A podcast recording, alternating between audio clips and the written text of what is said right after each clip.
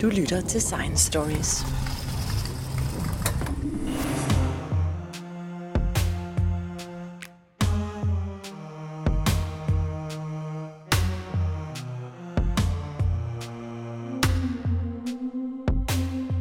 Selvom der har været flere begyndende skrækscenarier i de senere år med anslag til sygdomme, som spreder sig over hele verden, så er vi ikke vant til, at alvorlige infektionssygdomme kan sprede sig med stor hast og ramme tusinder eller millioner af mennesker. Men med den seneste coronavirusudbrud bliver vi opmærksom på, at et nys i Kina hurtigt kan få en global effekt, også i Europa. Den sidste store globale pandemi som virkelig betød noget, var den spanske syge, som i 1918 dræbte langt flere mennesker i løbet af et år end hele den første verdenskrig. Selvom det er over 100 år siden, er der stadig meget, vi kan lære af den spanske syge.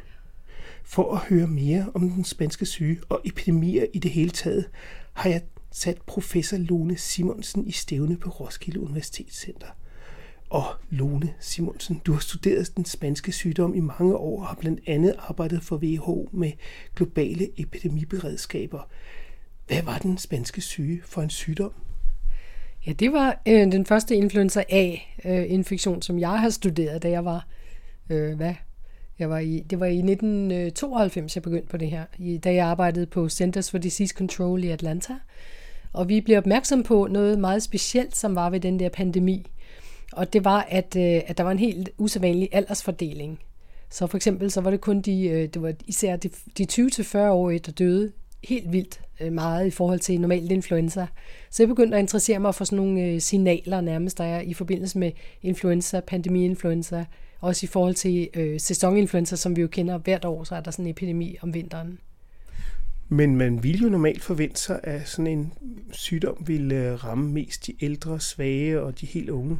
Jamen det var det, der var helt anderledes. Vi er jo vant til, øh, at, at mange infektionssygdomme, de er efter de, de unge børn, og så de gamle, som du siger.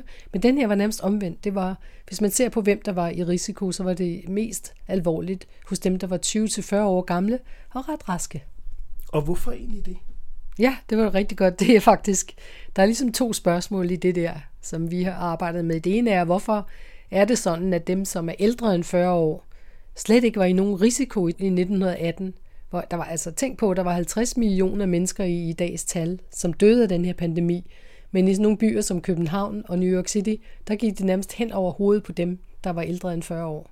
Det er det ene spørgsmål. Hvorfor blev de sparet? Og det andet spørgsmål, som er egentlig er the million dollar question, det er, hvorfor de 20-40-årige var i sådan en høj risiko. Og der har vi kigget på, hvad de egentlig har været udsat for influenza, da de var børn, som en, en vigtig risikofaktor. Så det vil sige, at vi har at gøre med en sygdom, som rammer hele verden, men den virker lidt forskelligt, og den rammer forskellige mennesker forskellige steder.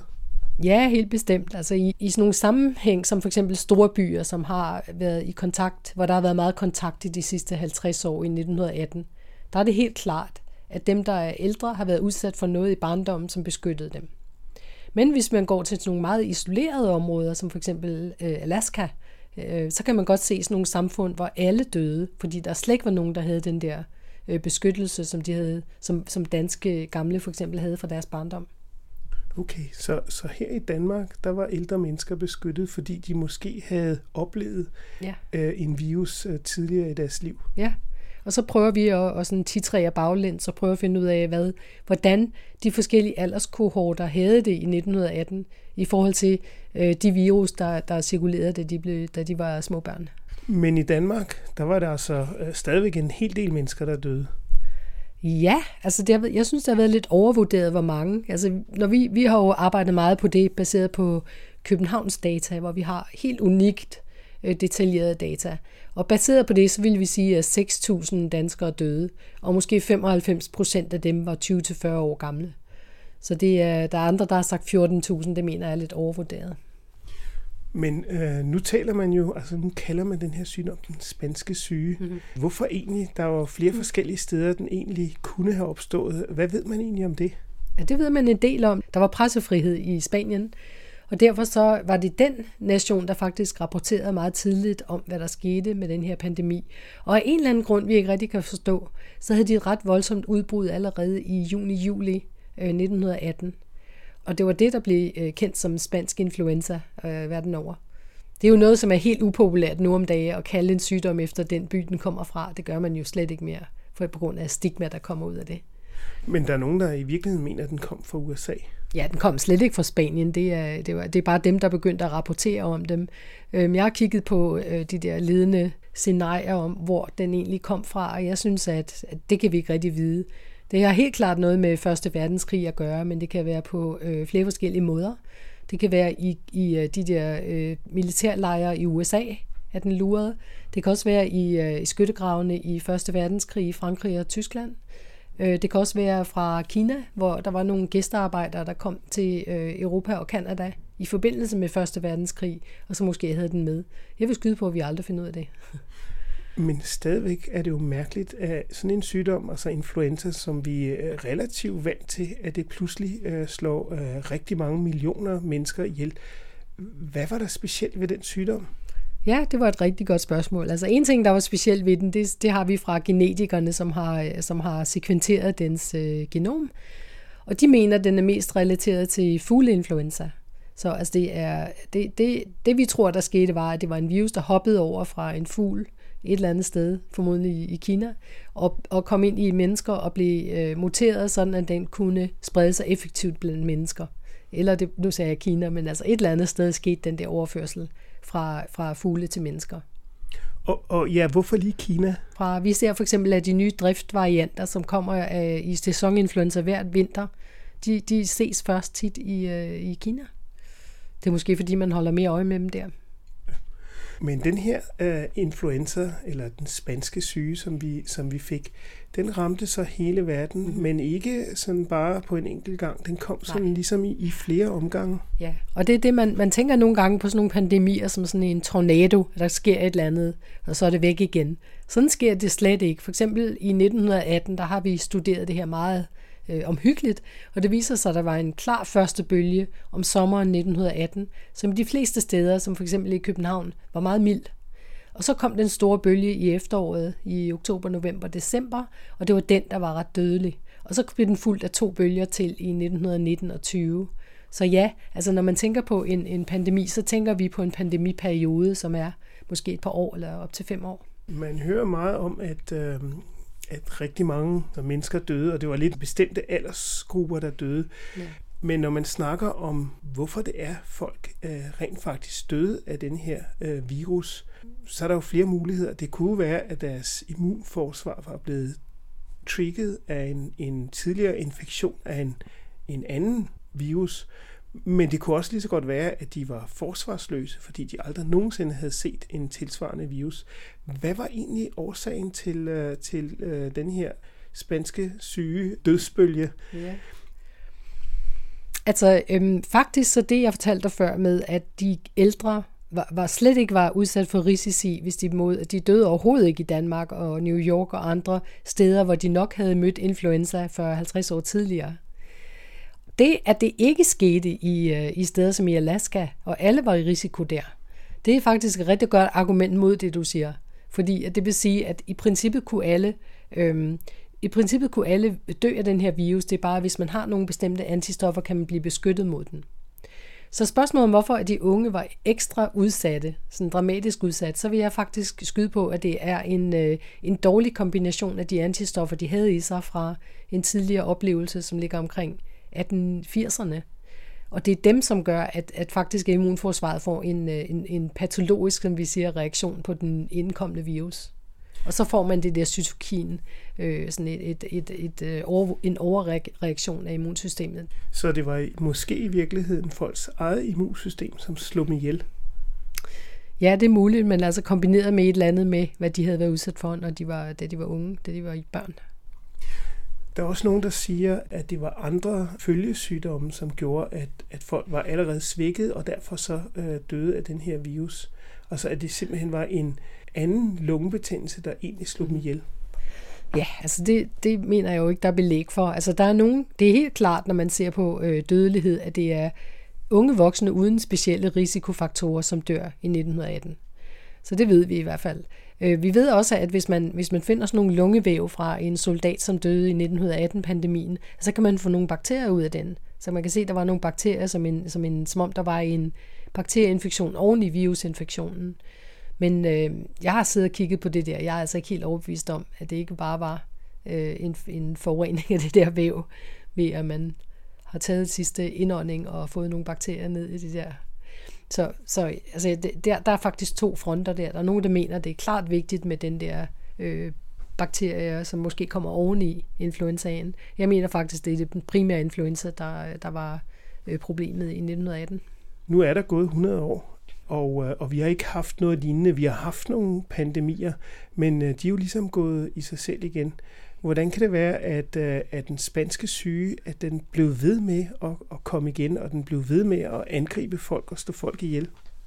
Det var ligesom flere spørgsmål oven i hinanden. Den ene, som jeg sagde før, så er der jo pandemibølger i 1918. Det så vi altså også i 1957-pandemien og i 1968-pandemien, og så i den nylige 2009-pandemi.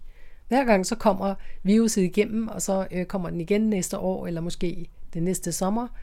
Øhm, så det, det er en ting. Man ser dem komme igen og igen. Og så spørger du om, hvor de blev væk. Blev de så væk, eller et eller andet? Nej, det gør de ikke. Når man har haft sådan en pandemi-influenza, øh, som for eksempel 1918 øh, viruset, så bliver det jo til sådan en sæsoninfluenza, når den har sådan vendet sig til, når, når menneskepopulationen og viruset har vendet sig til hinanden, som man, som man så må sige, så bliver det til en øh, tilbagevendende epidemisk sygdom, som, som gør mest øh, børn og ældre syge hver vinter. Og det er jo sådan en tilpasning af viruset til øh, menneskepopulationen, som sker øh, over tiden. Vi finder det i hvert fald fem år inde i, så begynder man at se det der aldersskift igen. Okay, så virusen forsvinder som sådan ikke? Den Nej. bliver bare en mildere virus, der ja. så kommer tilbage i bølger? Ja, det gør den. Så og vi, vi ser det nu i, i 2009, det er vores øh, seneste eksempel på det her. Der havde vi en, øh, en H1 svineversion øh, af H1N1, influenza A-viruset, kom ind øh, fra Mexico, og den udkonkurrerede den eksisterende H1, som faktisk var en, var en øh, efterkommer af 1918 pandemiviruset. Og så slog den nye virus så ned og blev den dominerende, og den ser vi nu som en, en øh, vintersæson virus nu. Og, og, og det her med tilpasning, det er vel også årsagen til, at man ofte nævner de her virer i, i forbindelse med et dyr af en slags. Altså den der tilpasning, som, som vi snakker om, fra, altså hvis man skal tænke fra pandemi til en epidemisk øh, fremfærd, det har alt muligt at gøre med, at viruset møder en kæmpe modstand fra populationens immunsystem. Kan du godt forestille sig. De fleste er pludselig immune. Hvis man har en, at 50 procent har været udsat for den i 1918 til 1920, og halvdelen så er immune, så skal vi jo så finde på noget for at overkomme den der øh, modstand. Og det vil sige, at der er en hel masse genetisk drift, som vi kalder det, som, som eksisterer. Hver sæson, så, så flytter virusen så lidt genetisk. Og det er også derfor, at vi hele tiden skal have en ny influenza-virus-vaccine. Øh, det, vi skifter dem jo som regel ud hvert vinter, for at få dem til at tilpasse sig til den virus, som cirkulerer. Men hvis man nu forestiller sig, at man øh, gerne vil undgå at blive inficeret med sådan en virus, mm. altså man gerne vil, vil forsøge at, at flygte fra den, eller, eller simpelthen bare ikke komme i kontakt med dem, hvad gør man så, når, når, når det er op mod 70 procent af en befolkning, som er inficeret med virusen? Hvor, hvor kan man gemme sig, eller er det overhovedet klogt øh, at forsøge helt at gemme sig for virus? Ja, det er jo et rigtig godt øh, spørgsmål i virkeligheden. Hvad nu, hvis man sidder den første ud? Er det så bedre eller værre, når den kommer tilbage? Og det gør den jo for, på grund af de bølger der. Øh, vi har nogle eksempler på det der. Vi har faktisk øh, fra Island et eksempel på, at der stod en mand med et gevær midt på øen og øh, stoppede videre fremfærd af viruset i 1918. Det vil sige, at hele øh, den ene side af øen blev slet ikke påvirket af 1918-pandemien. Så de har kun først fået den senere, og jeg har ikke hørt noget om, at det var værre der. På samme måde så Australien øh, lavede, øh, isolerede sig i 1918, så det også tog en hel sæson før de fik viruset i 1919. Okay, så man kan ikke isolere sig, man får den på et eller andet tidspunkt alligevel? Ja, altså det er, jo, det er jo klart, når der kommer sådan en der, altså før eller siden, så bliver man nødt til at have med den at gøre. Men vil det så være en fordel at tilpasse sig i starten eller, eller senere hen? Og hvordan kan man øh, vide, om det er egentlig ens øh, tidligere sygdom, som, som forårsager, at, at virusen slår ind i ihjel, eller om det er fordi, at, at man er beskyttet af den, ja. eller ikke er beskyttet af den? Ja. Nu bliver jeg nødt til at fortælle dig en vild historie fra 1918. Da først vi havde siddet og set på de gamle aviser, hvor, hvor lægerne skrev om, hvad der var ved at ske der i juli med den der spanske influenza, og de skrev bare roligt, der er ingen grund til panik. Det er en ret mild sygdom, der kommer. Og det øh, var også rigtigt den første bølge, og så var det, at den blev alvorlig i anden bølge verden over. Men det, der faktisk vi har regnet ud ved at se på data fra lande, hvor man har en klar første bølge, det var, at den var immuniserende. Det vil sige, at i et land som Danmark for eksempel, var der 0,2 procent af befolkningen, der døde af pandemiinfluenza, mens det var så højt som 5 procent eller mere i andre lande. Nogle gange 40 gange mere. Og det tror jeg, vi har rigtig meget med at gøre, at man faktisk blev immuniseret af den første bølge. Men ville man have vidst det i første bølge? Det vil man jo ikke. I tilbageblik er det klart, at det ville have været en god idé at være udsat for den første bølge i 1918. Men det kunne man jo umuligt vide på det tidspunkt, og det var ikke ufarlig. Men det er jo nu lang tid siden. Ja. Altså nu har vi jo moderne medicin og alt mulig øh, mm-hmm. beskyttelse og vacciner. Ja. Hvor svært kan det være? Kan man ikke bare lave en vaccine mod de her virus, og så øh, få det overstået? Altså pandemivirus, mener du? Ja. ja. Nej, men der havde vi jo lige en uh, test her i 2009-pandemien. Der startede den med at sprede sig fra Mexico og USA i omkring øh, april, marts-april. Og så øh, tog det faktisk ni måneder før, at, at, øh, at vaccinen var fremstillet og tilgængelig for, at man kunne få sig en dose. Og det var så efter, at både den første og anden bølge havde været igennem hele verden. Så øh, det var bedre end ingenting, fordi man kunne stadigvæk beskytte sig mod fremtidige bølger. Men det var egentlig øh, ærgerligt, at den ikke kunne komme noget før, så den kunne have været beskyttet mod den relativt voldsomme aldenbølge, som skete i øh, vinteren øh, i 2009-10.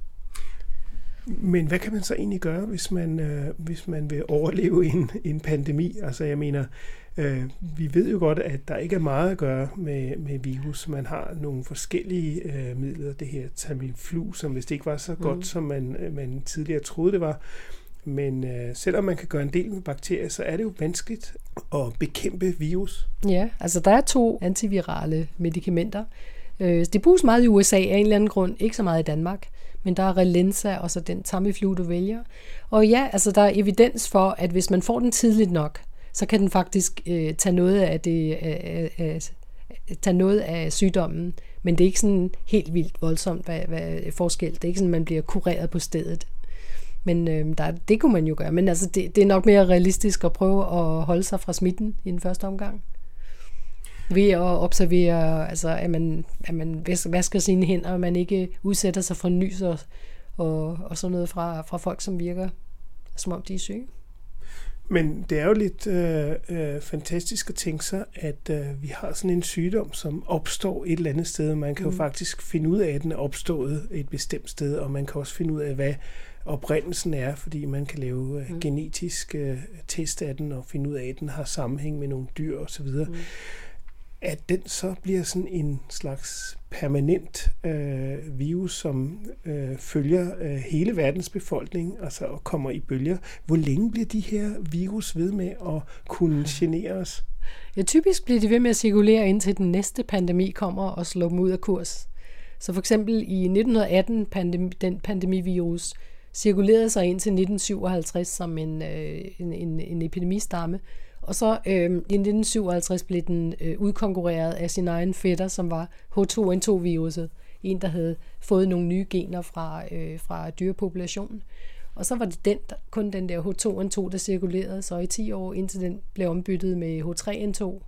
Lidt samme historie.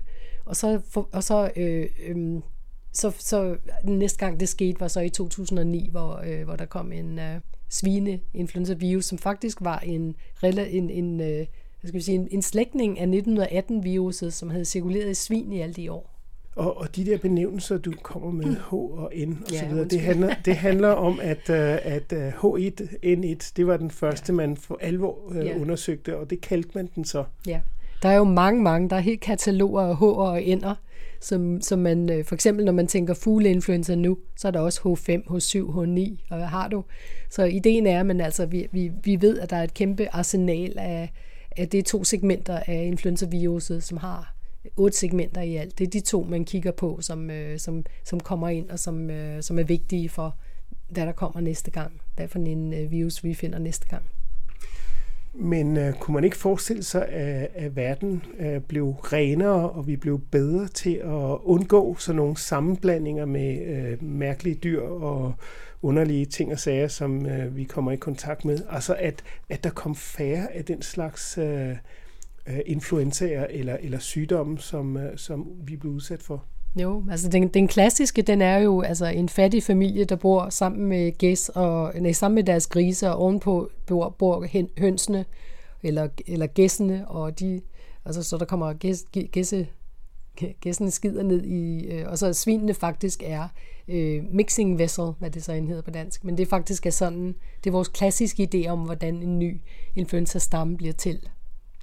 Men øh, ja, det sker ikke så meget i Danmark i øjeblikket. Vi har en en stor afstand til svineproduktion og til andeproduktion, men sådan er det jo ikke i hele verden. Altså vi har urbaniseringsfænomener, vi har meget fattige populationer, som lever tæt på deres dyr stadigvæk, så altså det er jo ikke, man skal hele tiden tænke på, at de her virer er globale fænomener, de er ligeglade med landegrænser. Hvis de starter et eller andet sted, og de øh, får fodfæste i, i den menneskelige population, så kan de spredes over det hele. Og det kunne man vel også forestille sig, at problemet nu om dagen er, at øh, vi har så hurtige transportmidler, så man kan slet ikke stoppe det. Ja, det er, når de først har etableret sig. Hvad er så chancen for, at de spredes? Og det er selvfølgelig klart, så når vi, som, som vi bliver flere mennesker, og som vi rejser mere, så er der en endnu større risiko for, at, at den her virus spreder sig hurtigere verden over. Vi, vi ser det jo med, altså vi så det i 2009 med, det tog kun en, en måneds tid, så var der rejsende fra Mexico og, og USA, som havde øh, spredt viruset til, til alle verdensdele. Men... De fløj derhen. De fløj fra hjem fra ferie og så til nye steder.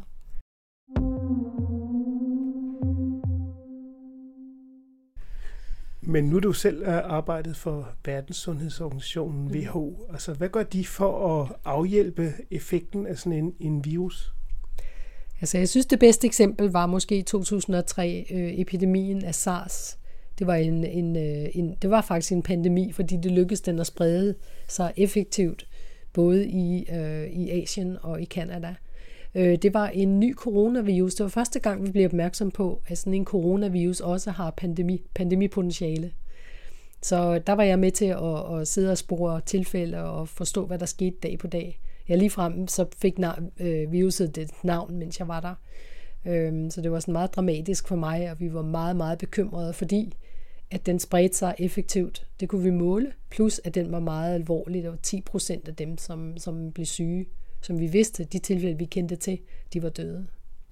Og, og det, der er karakteristisk ved, ved coronavirus, det er, at det er sådan en forkølelsesvirus i virkeligheden, ja. og som, som nemt smitter via altså dråber, og det er nemt at blive øh, smittet med den. Ja.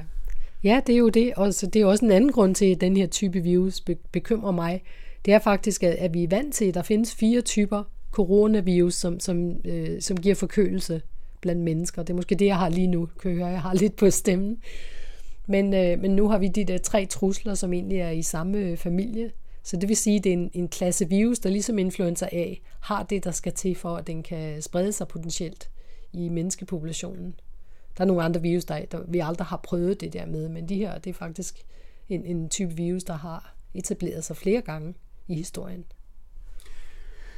Men de virus, som vi nu bliver udsat for, er det så det, det værst tænkelige, eller kunne man forestille sig noget, som, øh, som var endnu værre end, end det, vi har set? Ja, så der er ligesom to parametre, man ser på, når man taler om pandemier øh, og spredning. Det ene, ja, det ene det er spredning, altså hvor hurtigt og effektivt spreder den sig. Og hvor langt går der fra generation til generation? For eksempel, hvis jeg smitter dig, hvor mange dage tager det, før du smitter den næste person? For influenza er det tal 2. For coronavirus kan det være op til 14 dage. Øh, 4 til 14 dage eller et eller andet. Så, så det er den ene parameter. Hvor hurtigt går det? Hvor effektivt? Hvor mange øh, tilfælde vil du smitte i gennemsnit? Altså hvis vi har en hel masse dejer, som jeg har smittet, hvor mange vil I i gennemsnit smitte for, at, at, at viruset kommer videre til næste generation? Det er meget vigtige mål, som vi holder øje med, når der er en, en ny situation med en, øh, en ny virus. Øh, det andet, vi selvfølgelig ser på, det er, hvor, hvad er dødeligheden for hver 100 patienter, hvor mange af dem dør. Så det er den anden parameter. Og de der to parametre, hvis man ganger dem med hinanden, så får man en eller anden idé om, hvor, hvor galt det går globalt set. Man kan se med coronaviruset, den spredte sig ikke særlig effektivt. Den var i hvert fald, vi kunne stoppe den. Den blev stoppet øh, efter et års tid. øh, så, så var der ikke flere tilfælde, men 10 procent af dem, som havde fået den døde. Så det er jo en alvorlig situation. Men man kunne forestille sig en virus, som var meget mindre dødelig, men at der var mange flere tilfælde, så ville resultatet blive det samme i den sidste ende.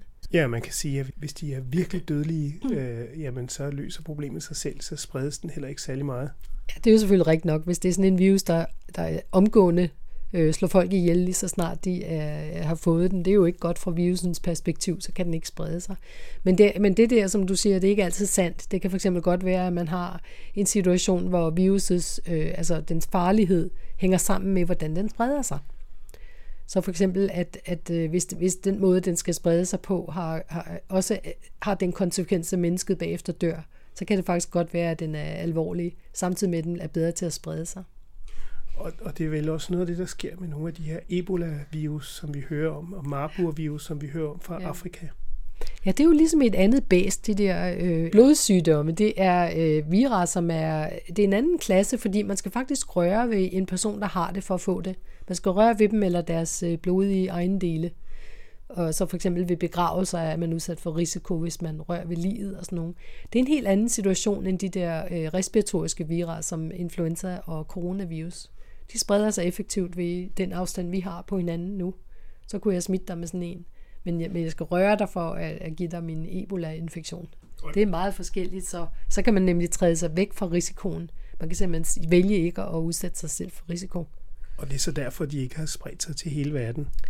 Ja, det er ikke en, en altså for eksempel altså, Ebola i Afrika i 2014 og nu i, i Kongo i 2018 er ikke en risiko for for, for eksempel Danmark. Det samme er tilfældet med, øh, med øh, kolera. Kolera, man tænker på det, det var noget, der skete for lang tid siden. Nej, der er koleraepidemier hver sommer i, i hvert år rundt omkring i fattige lande. Det samme med pesten. Der er faktisk pestepidemier i Madagaskar og andre steder hver sommer. Hvad? Det vil sige, at faktisk de der huserer stadigvæk. Det er ikke sådan, at de er blevet væk. Men det er ikke nogen risiko for et land, som har en god øh, infrastruktur og en god hygiejne og en god, øh, et god, godt lægesystem.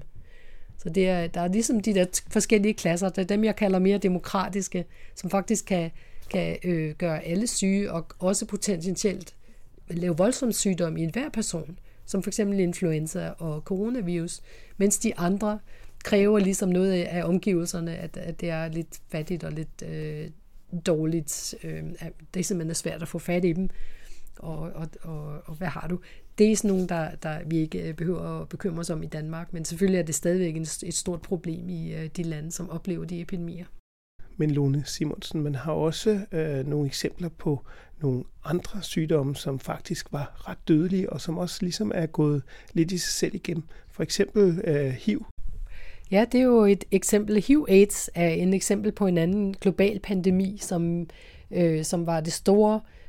Vi var meget nervøse for det i 80'erne og i 90'erne, og så senere hen, så kom der nogle meget, øh, nogle meget gode øh, behandlingsmuligheder, sådan at faktisk at det er en kronisk sygdom den dag i dag. Og det er jo en helt anden type pandemi end influenza og corona, for det er sådan nogle, der, der er hit and run. Man bliver hurtigt syg, og man kommer så hurtigt. Men, men AIDS og, og HIV, det er noget, man så er kronisk inficeret med resten af sit liv. Det er en helt anden type øh, pandemi. Men, men det er selvfølgelig også noget, man skal huske på. Sådan noget er også sket i vores tid. Og det er fordi, at HIV-AIDS det er så en sygdom, som ligesom rammer immunsystemet selv, så den kan man ikke rigtig komme af med. Altså i hvert fald ikke øh, med sit eget immunsystem. Det er rigtigt. Og hvis du ser på det, jeg sagde før, at det er øhm, pandemi, som i 1918 kunne virkelig influere på øh, gennemsnitslevetiden i hele verden. Den nedsatte den med 12 år i nogle steder. Men sygdom som HIV-AIDS, den har gjort det samme. Den har virkelig nedsat middellevetiden i lande, som var meget hårdt angrebet i Afrika. Så indtil den kommer under kontrol med, med de der øh, medicamenter, så har det virkelig, virkelig været en, en, øh, en sygdom, der var alvorlig for populationerne. Men øh, nu har vi jo udviklet alle mulige teknologier. Vi forstår generne, hvordan de fungerer, hvordan øh, de replicerer sig, og vi kan ligefrem klippe i dem. Øh, kunne man ikke forestille sig, at den næste øh, pandemi måske i virkeligheden var en menneskeskabt eller et menneskeskabt eksperiment, som slap ud af et laboratorium? Ha. øh, lad os håbe, at det ikke sker. Men der er jo forskere, som faktisk arbejder med vira, som ikke, som er meget højpatogene, for eksempel fugleinfluenza-virus. Og de arbejder med dem i laboratorier for at forstå, hvad det vil tage at få dem øh, muteret til at kunne sprede sig effektivt i menneskepopulationen. Og ja, hvis sådan en slap ud, så ville det jo ikke være så godt. Jo, men har man ikke allerede haft nogle eksempler på noget i den retning? Altså vi har et eksempel, hvor vi ved, at der kom en virus ud af et laboratorium, og det var da H1N1-viruset, faktisk en, en, øh, en, den, der stammede fra 1918 øh, og cirkulerede indtil 1957. Pludselig dukkede den op igen i 1977, og genetisk set så var den fuldstændig identisk med viraet, som det så ud i, i, i 1956, før den blev væk på grund af pandemien i 1957. Og det vil sige, at den bedste forklaring er, at den er kommet ud af et laboratorium et eller andet sted. Og jeg forstår, at det er i tekstbøger, og det er meget forstået, at det her har at gøre med militær øh, forskning i, i, i biologisk krigsførelse på det tidspunkt. Så I kan simpelthen analysere generne så præcist, så I kan se helt præcis, hvad det er for en stamme, og så sige, jamen den her kan ikke have, have gået rundt i et menneske, eller den kan ikke have spredt sig, uden at der er nogen, der har haft den liggende et sted. Ja, du gal. De genetikere er super dygtige. For eksempel hvis du ser på de coronavirer, vi har nu, øh, der kan man simpelthen lave sådan nogle træer og forstå, hvornår den cirka begyndte, den der epidemi. Så nu, lige i øjeblikket tror vi for eksempel, at det allerede startede i efteråret 2019, før vi havde det første tilfælde, som vi har dokumenteret. Så den er måske startet øh, som en, som en øh, relativt mild virus, og så har den så udviklet sig på en eller anden måde. Og hvis du tænker på det, så er det en virus, som giver meget de samme symptomer som influenza for eksempel. Og det er jo meget få mennesker, som har influenza, som faktisk bliver testet. Man skal være ret alvorligt syg, for at man øh, kommer i, i betragtning og kommer på hospitalet og bliver testet og alt det der. Så, så det, det kan jo sagtens være nogle mildere tilfælde, der er gået øh, forbi, før man faktisk får øje på den. Men jeg tænker på, hvis man, øh, hvis man virkelig ville øh, skade øh, verden for alvor, og ville slippe sådan en, en virus, som man selv havde øh, redigeret i, og som man selv havde skabt øh, med det formål at ødelægge. Øh, kunne man så det? Og så har vi teknologi til at gøre det i dag. Man magtede ej det mindste blad at sætte på en nille, synes jeg passer godt her, fordi at, altså, jeg, jeg synes simpelthen ikke, vi har vi forstår de her vira godt nok til at forstå, hvad det vil sige at lave en rigtig ondskabsfuld en. Faktisk så var der et, øh, en mutation, som man havde rigtig kig på i 1918, som var, øh, skulle være grunden til, at den var så dødelig. Og så optrådte den igen pludselig i 2009-viraet, og man, be, man blev bekymret over den der PB2-mutation. Og så viste det sig faktisk, at den, øh, de personer, der havde den mutation, var ikke mere syge end de andre. Så det har alt muligt at gøre med, hvad for en genetisk baggrund sådan en mutation optræder i. Så det er meget mere kompliceret, end at man lige kan strikke sådan en sammen derhjemme. Det håber vi. Ja. Tak skal du have, Lone Simonsen.